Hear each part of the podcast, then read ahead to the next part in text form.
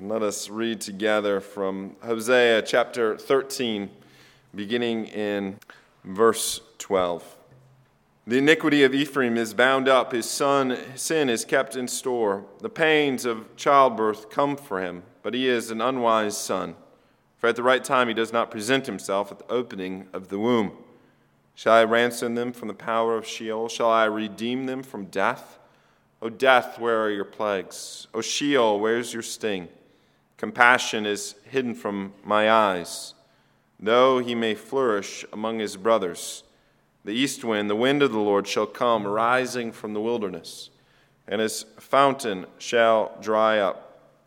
His spring shall be parched. He shall strip his treasury of every precious thing. Samaria shall bear her guilt, because she has rebelled against her God. They shall fall by the sword. Their little ones shall be dashed in pieces and their pregnant women ripped open. Thus far, the reading of God's word. Please be seated.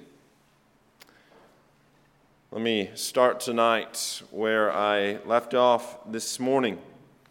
That is, in the Church of Jesus Christ, we have a common comfort. And that may sound funny to you. What does comfort have to do with the church? But if you think about it, we think a lot about our comfort in life. We make decisions about our cars and about our home and about our bed that we sleep in. And one of the main parts that we look for is is it comfortable? Do we enjoy it? Does it provide a level of comfortability? We wear shoes and clothes that are comfortable to us. We want our guests that come over to be comfortable. We get a job that pays us so that we can have a comfortable living. And even in our last days, when our loved ones are perhaps holding on to their last gasp of breath, what do we say? We want them to be as comfortable as possible. And so, in other words, much of our life is thought about comfort. And that is not wrong. Indeed, comfort is a gift given to us by God, but yet, like any gift, it can go too far. It can become a, an obsession, especially if we're not willing to do things that we should do or ought to do because we just don't feel comfortable with it. Therefore, it's important to ask ourselves, as the Heidelberg Catechism asks us, What is our only or what is our chief comforts in life and in death? Because how you answer that question will dictate all else. That question is telling, is it not? That we all have one chief comfort. And I think we could say that all of humanity falls into two different camps. And this, is, again, is where the Heidelberg helps us. My only comfort is that I am not my own, the Catechism says. And so the two different groups are those that believe that, that I am not my own, and others would say, no, I am my own. That matter of possession, who owns us, who do we belong to? Do we belong to ourselves or do we belong to God? Is that which will determine so much of life. If we believe that we belong to ourselves, then we are the captain of our own ships, the master of our soul, that is willing and able to chart the course of our own lives. But if it is God, then indeed He is the captain. He is the master, the one who charts the course. And so we see how vitally different this is, how this radically changes how we view all of life. And it comes back to, again, at least in part, to our comfort. How comfortable are we with life being out of our own control? Now, we'd all say that we wouldn't want the, our lives in the hands of a, another person, and another person that is much like us, but in the same way, we should also be equally uncomfortable to be allowed to have life in our own hands. We need one who sees all of life from beginning to end, one who is trustworthy and who is faithful, who has given himself to us. And as a result, we are able to give ourselves to him and to live in such a way that lives and walks by faith, believing that he has our hands, our, our lives in his hands, perfectly in his control. It's not easy, but that is where we find maximum comfort. And that is the place where we can find comfort both in life and in death. It is truly an everlasting comfort and everlasting peace. Now, those people that believe that life is their own, they might get along just fine. But I think it's oftentimes at death that this frightening realization comes to a head. The reality is that they are not their own, even though they try to dictate life from that perspective, making decisions based on that, because it's there at that time when they realize, perhaps if they're given the opportunity to, to realize as much as they can, that they are able to do nothing to prevent death from coming. And as a result, there is that panic, there is that fear. It's because they have their worldview turned upside down, or perhaps we would say upside right, that it's finally facing in the right direction, even though they have denied it and have walked in the opposite way all of their life. It's only then do they really, truly realize that there is one greater and bigger than themselves, who is both the giver and sustainer, and yes, even the taker of life. But if your comfort is that you are not your own, then there is no fear in life nor in death, because we have the same faith, that same faith that will sustain us both in life and in death. So, as we come to this passage tonight, where is our comfort? Israel, as we have been seeing, has been doing their own thing, going their own way. But death and Sheol is drawing near. And so, where will they look as that approaches? Where will they look as that comes? And the same question is before us too as our day approaches, be it near or be it far. What is it that is going to sustain us? What is it that is able to give us comfort even as it comes nearer and closer? Hosea asks that question, and it's the same question that Paul picks up on in 1 Corinthians 15 asking those questions of death, where is your victory? Death, where is your sting?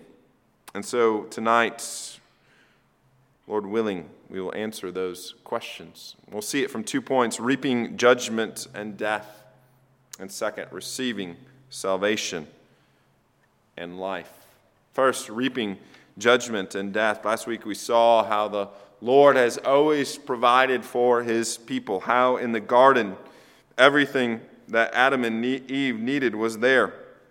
That even in their innocence, they were needy. Yet the Lord gave them what they stood in need of. And yet they looked elsewhere for their own sufficiency, and as a result, ate from that tree that was forbidden. And yet, even then, in man's sinfulness, God did not give up on mankind, did not give up on Adam and Eve, but the Lord once again provided for them. And that is truly the testimony of all of Scripture that God has provided for his own. We see that here in Hosea that the Lord provided for Israel. And he provided in three offices that we call prophet, priest, and king. And what we saw last week is that even though the Lord gave them a prophet, gave them his word, they rejected the prophet. And even though God gave them proper worship and gave them priests to lead them in that worship, they created their own worship and worshiped even false idols, worshiping Baal and even making human sacrifice to Asherah. And the Lord gave them kings because they wanted to be like the nations, even though they had the greatest king, God Himself, to govern them and to rule over them. But again, the kings as well as the people largely went their own way. And the kings led the people, led the charge in sin. And yet God was patient with his own, not letting the sins, not letting the iniquities deter him from his plan and from his purpose and even his love for them. If you read anything out of the book of Hosea, you see it is a book of love for his people, even in the midst of their sin, even though they prostitute themselves, just like Gomer was running off to another man and the Lord tells Hosea to go retrieve his wife and to love her once again. So too, Israel was going off with other lovers, and yet God is pursuing after her, calling her, wooing her to himself, and reiterating his love. But even with that, with God's patience, with God's love, he does not let their sin go unpunished or even forgotten. And what we see in verse 12 in our passage tonight is that the iniquity of Ephraim is bound up, the sin is kept in store. It's as if the Lord has been patient, but he has not forgotten all of this sin. He likens it to here a, a credit being charged or, or a, a, something that is being bound up, almost like water behind a dam and it continues to, to rise until at one point either the dam is going to break or it's going to go over the top and flood everything. And the same is said here.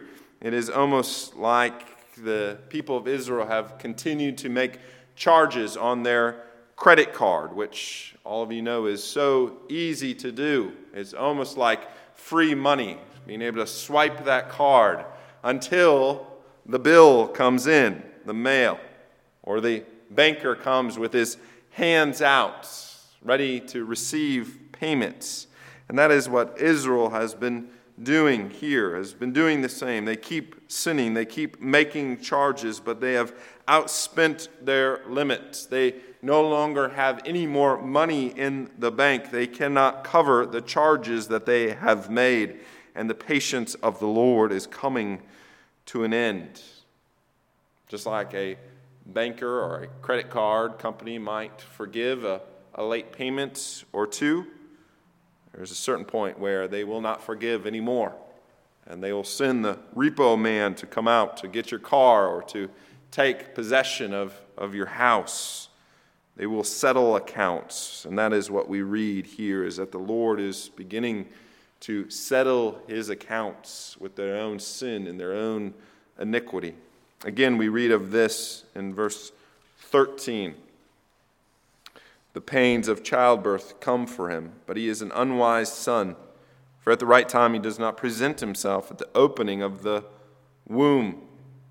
And it's somewhat difficult to understand exactly what the prophet is saying here, but it seems to be the analogy of a breached child, of a woman that is going into labor, who's having all of the pain of childbirth, but there is no child to show, that there is no child that is coming forth from the womb. And this, in a sense, is what is taking place with the Lord, that the Lord has been striving with his people.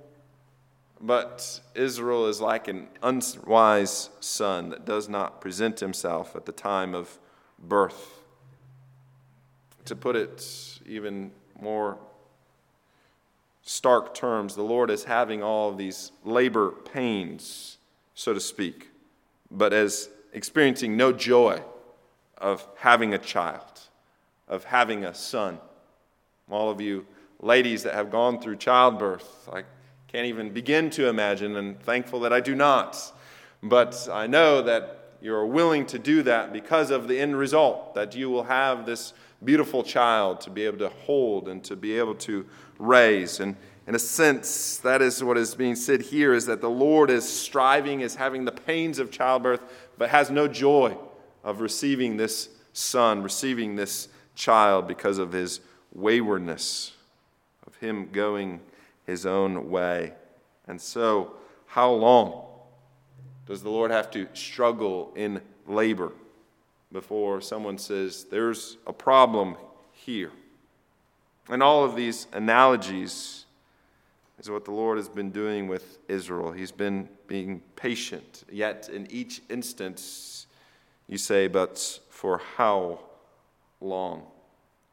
And so we go on and we read in verse 15 it says, Though he may flourish among his brothers, the east wind, the wind of the Lord shall come, rising from the wilderness, and his fountain shall dry up, his springs shall be parched, shall strip his treasury of every precious thing.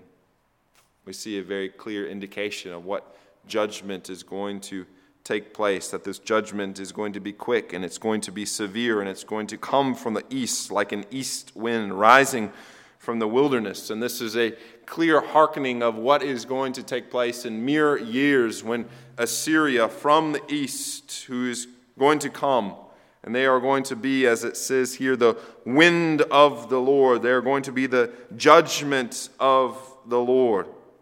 What does this mean? Does it mean that God is going to be directly involved with the atrocities that will take place? Does it mean that he's going to commend all of their ways?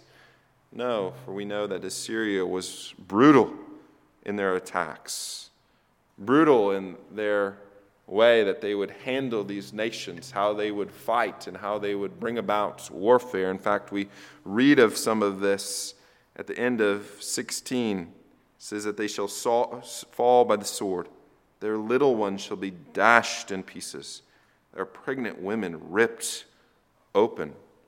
We see this again heinous ways that Assyria is going to deal with Israel. And so, is it the Lord's blessing upon them to do so? These terrible things? No, God is not the author of sin or of wickedness, but what God is doing is that He is going to remove His hedge of protection around Israel so that this brutal and wicked and evil and heathen nation will come in to do these things and to be a part of his judgment upon them. Has God allowed this evil country to decimate them in this way? Yes. Is it a part of his judgment upon them? Absolutely. Does it mean that every time we see atrocities in this world that this is a judgment of God?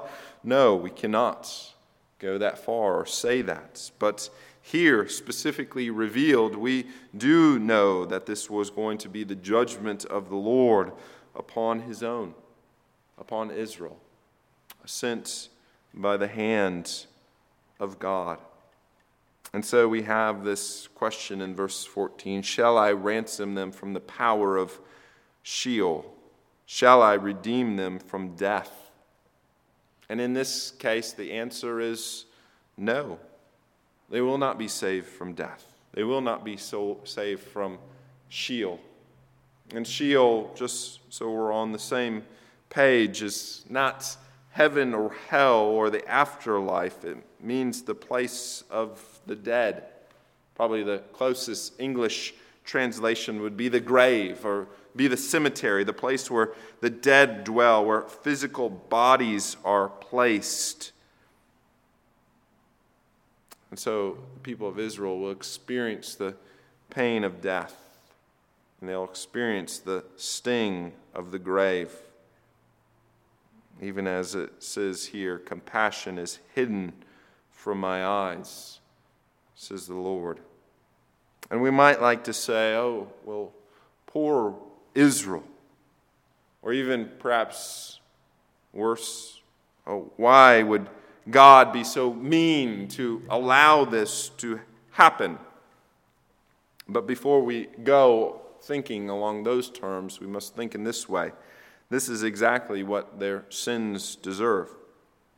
And not only is it exactly what their sins deserve, but it's what our sins deserve as well. We might like to look down our nose upon Israel think that they are far worse than us.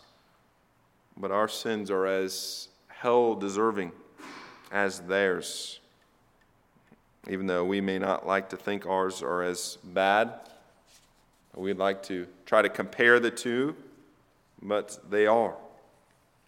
Last week in our recitation of the shorter catechism, remember we confess what is it that every sin deserves.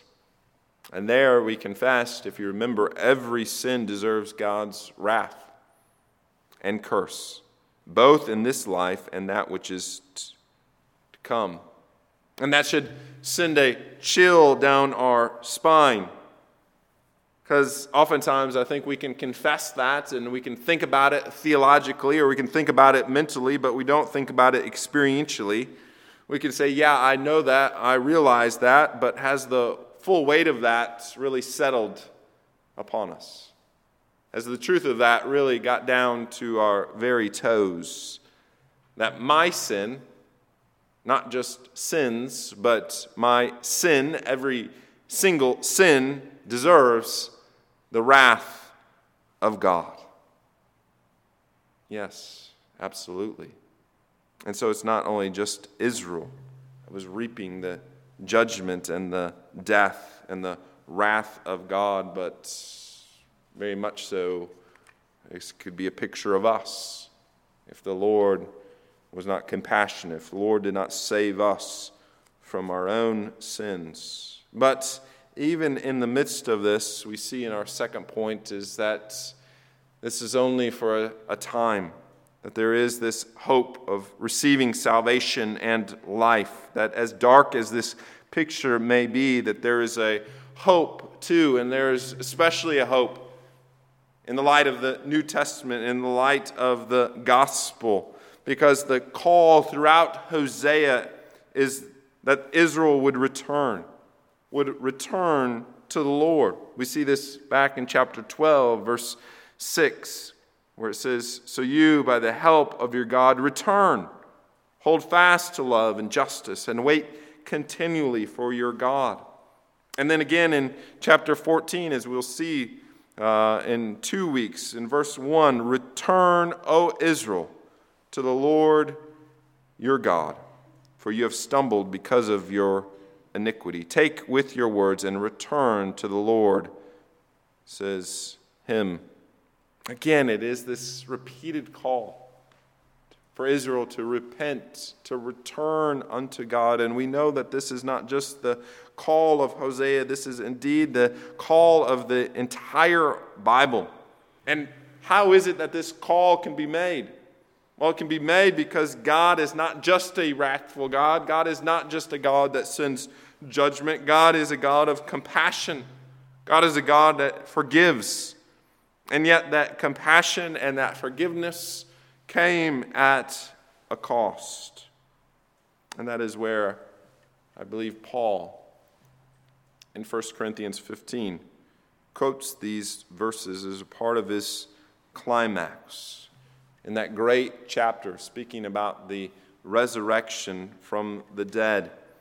And he says these words When the perishable puts on imperishable, the mortal puts on immortality. Then shall come to pass the saying that is written Death is swallowed up in victory. O death, where is your victory? O death, where is your sting? These are direct quotations of Hosea chapter 13. But what is Paul saying, and why is he quoting Hosea here? Because you might think from the context that Paul is not using this rightly. Because in the context of Hosea, Hosea is saying, This is what your sins deserve. Your sins deserve judgment and death. They deserve the, the sting that is there. They deserve Sheol and the plagues of death. That is the wages of sin. The wages of sin is death. But what we see is that in Jesus Christ, that is not the only ending even though that should be the ending that each and every one of us deserve. That there is a new ending, that there is a new hope, that there is a salvation from this curse, there is a deliverance from this final enemy. that the resurrection of the dead will be the final piece of this glorification, will be the final piece of this salvation. That only then will we see the perfect and complete picture of what the Lord Jesus Christ has come to do and has done. I don't know if any of you are fans or enjoy puzzles, but there is a sense of incompletion while there are any puzzle pieces missing, when there are any gaps or holes, and then there is such joy when you finally get to that point where you have only one spot and one puzzle piece left, and you can put that puzzle piece there to complete it. And you stand back and you say, It is accomplished. And the grand scheme of things, in the grand redemption, the puzzle is not complete until the Lord Jesus Christ comes back and we have the resurrection from the dead, when all that are dead will rise. Because even for the believer, even those, for those that have died, yes, we confess that their souls are with the Lord but their bodies are not. Their bodies are still under the curse, right? Still experiencing the plague of death, still experiencing the sting of Sheol. And so that is why Paul says here when the perishable puts on imperishable and the mortal puts on immortality, which again will not take place until the Lord comes back, Paul says, then shall come to pass the saying Death is swallowed up in victory. O death, where is your victory? O death, where is your sting? The full extent of death, the far reaching effects of the curse, then will be done away with, and we shall be free. Not only free in our soul, but free in our body. The sting will be gone, the curse will be done away with, and there will be only victory. No longer defeat, no longer loss, but unending joy and praise in our physical bodies, all because of the Lord Jesus Christ, all because of what he has done. We confess on a regular basis the Apostles' Creed, and where in that saying about Christ that we confess he crucified and was dead and buried, and that he descended into hell. I think that it's a better translation would be that he descended into Hades or uh, descended into even perhaps Sheol. That what we're confessing there is that Jesus Christ descended into the place of the dead for three days, only then to burst forth from the gates of hell, from the gates of Sheol, if you want to put it that way, from the grave itself into the newness of life. And so shall we, and all that are in Christ. And so that is wonderful, good news. In other words, Jesus Christ redeems all of us body, soul, and spirit. And so that should give us great hope. Those of us that struggle bodily, which we all do on a different level, we can take courage, that take comfort that there will be one day when there no longer will be any aches and pains. There will no longer be any reason to go see doctors or have doctor appointments. There will no longer be sickness and cancer and chronic disease and pain, but we shall be redeemed in glorified bodies, able to experience the fullness of God's goodness and grace. That is so good that we don't even fully know what that means. We will experience this world, the new heavens and the new earth, with eyes that see anew with minds that are clear and think rightly, bodies that are no longer fatigued or grow tired, and we'll have unending pleasure and joy, and we are able to serve God without limits. This is the hope. This is our hope. This is the hope of those that have gone on before us, that are even in the grave and tombs this day, but they shall not be there forever. They too long for the day of redemption. And we confess with our catechism that, yes, as we said, their souls go to be immediately with the Lord, but their bodies, still being united to Christ, rest in the grave until the resurrection. And so one day that will come.